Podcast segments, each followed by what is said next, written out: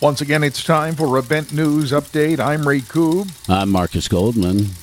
And when you need to know, get, get bent. bent. And to press as we go, Bono, the headline this week. Marcus, they're shelving one album and working on another one. Who else could be so productive during a pandemic as this band? We knew they were up to something. Yeah, the album that they almost finished or were gonna finish was called Songs of Ascent. I'm curious as to what they were gonna do.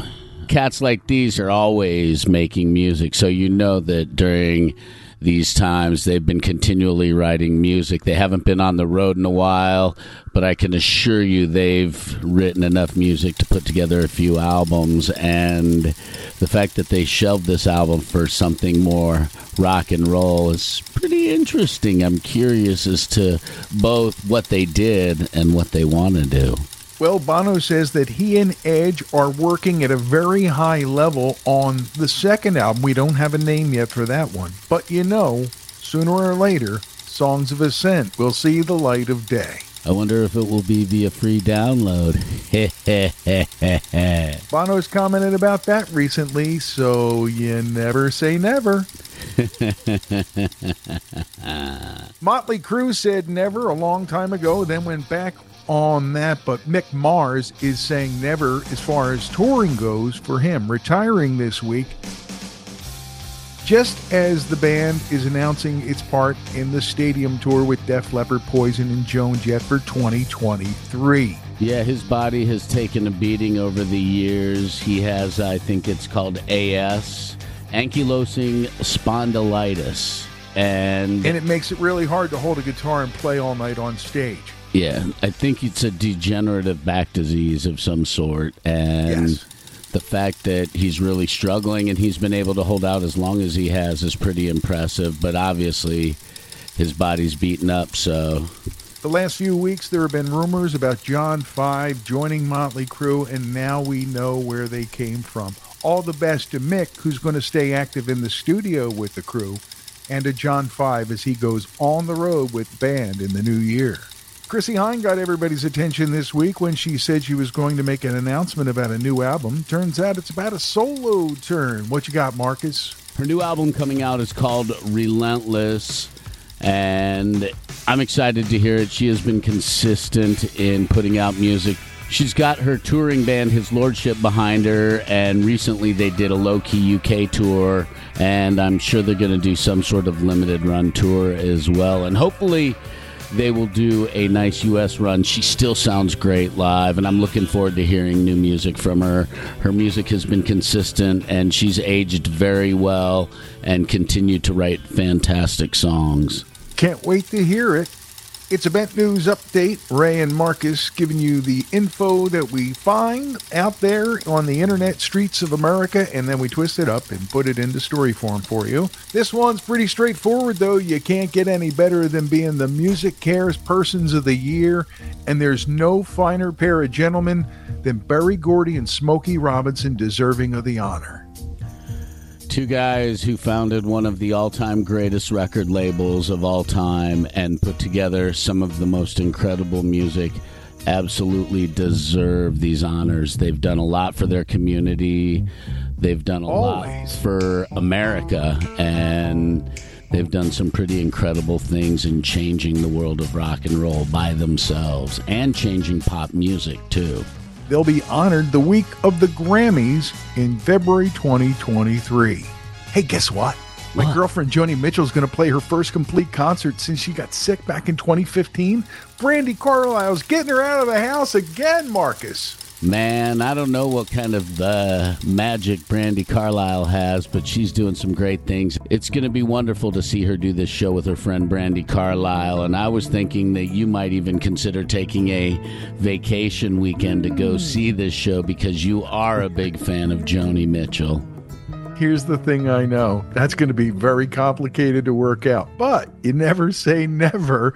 And I know that it's going to be a video, a DVD, and an album once it's all said and done. I can't wait to hear how it goes, be honest with you.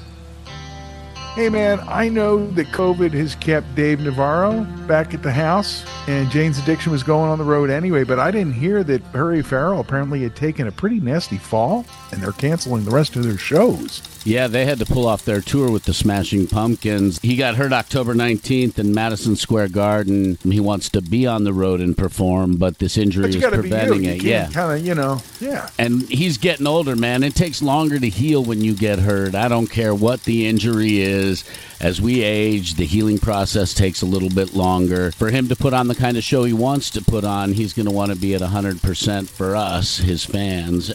Our Lady Peace is stepping in to take over their spots for the end of the tour run, and they are great live. If you can see them on any of these dates, go see them. A fantastic live band. Here's the quick healing vibes going out to Perry Farrell.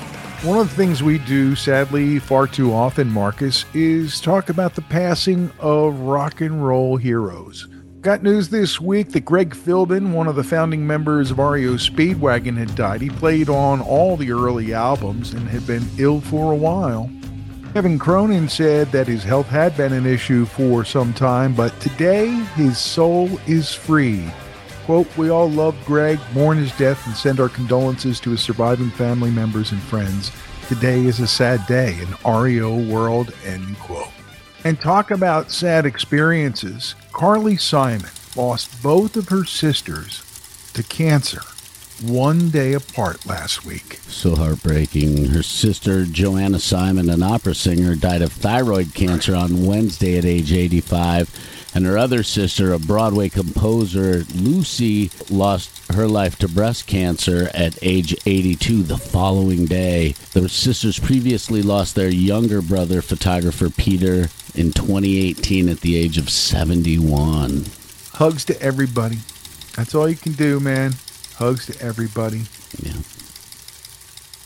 One of the great albums in rock history, also born of tragedy and loss, was Back in Black from AC/DC. And Brian Johnson basically settling it once and for all in his new book called The Lives of Brian, kind of a fun little Python esque poke there, by saying, the conspiracy theories are legion, usually started by people who think they know what happened but weren't there.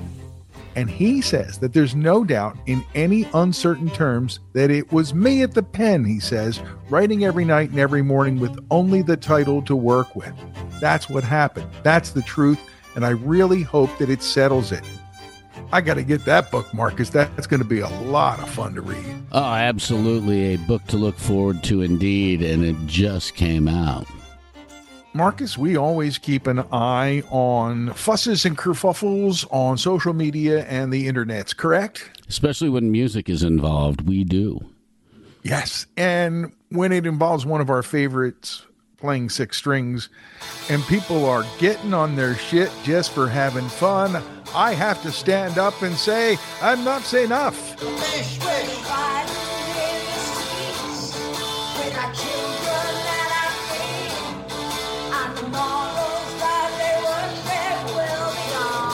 Oh, wait a minute. It's not about Enough's Enough. it's about Robert Fripp and his better half, Toyah. And their wild covers and videos that they've been posting on YouTube since the beginning of the pandemic. And they've done a really fun job keeping people, I don't know, up loose. and loose and relaxed and taking our minds off of our worries for a little bit. And and now here we are. I know we're not out of it by any means but here we are at this point in the pandemic where things are relaxed robert's gone and done a little league of a thousand guitar gentlemen event recently right and yes. now all of a sudden, all these moralists and critics are coming out of the woodwork, giving them shit about the videos and all this stuff. And all I can say is those critics can suck it. During the pandemic, I believe that Robert and Toyah saved lives with levity and humor.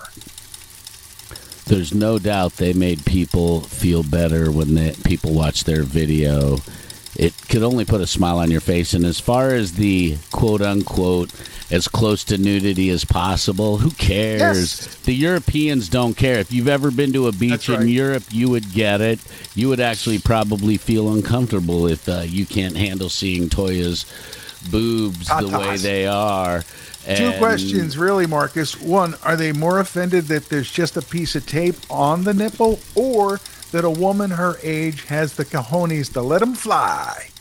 Yes and yes, and I don't, you. I, I, I don't understand why people get so upset. I mean, the look at the religious Ah. art from the 15, 16, 1700s, 1400s. Lots of nudity. Are we going to start a podcast about that? No. I would love it. It would No. be fun. Uh, okay. But seriously, But here's the Frippin' Toyah, and and all you people who don't have, not have fun can suck it. Yep. And check their videos out if you haven't. They're really fun. Fun, and their fun, covers fun. are wild. And when you have a musical genius like Robert Fripp doing some sort of interpretation of songs, it's really fun. And they do a great job. Monday is Halloween, or as we like to say around here, Halloween Marcus. I'm so and scared. just in time for Halloween Marcus. it's a special re-release, ah, shocking, of our Halloween roast number two. That's right. Last year for Halloween, we made number two, and we're re-releasing it. What's that smell? It smells like.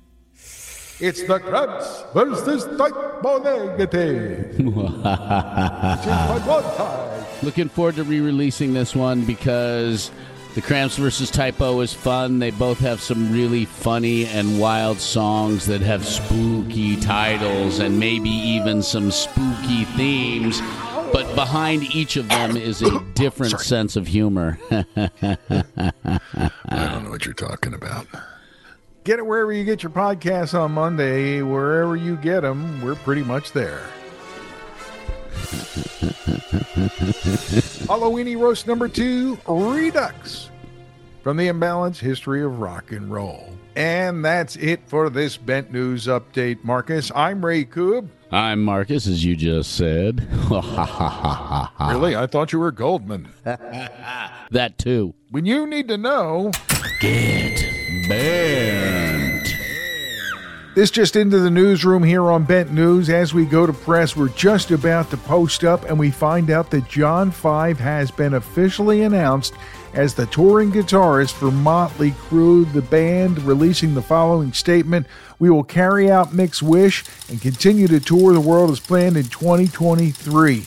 More on this in our next Bent News update here on the Imbalance History of Rock and Roll.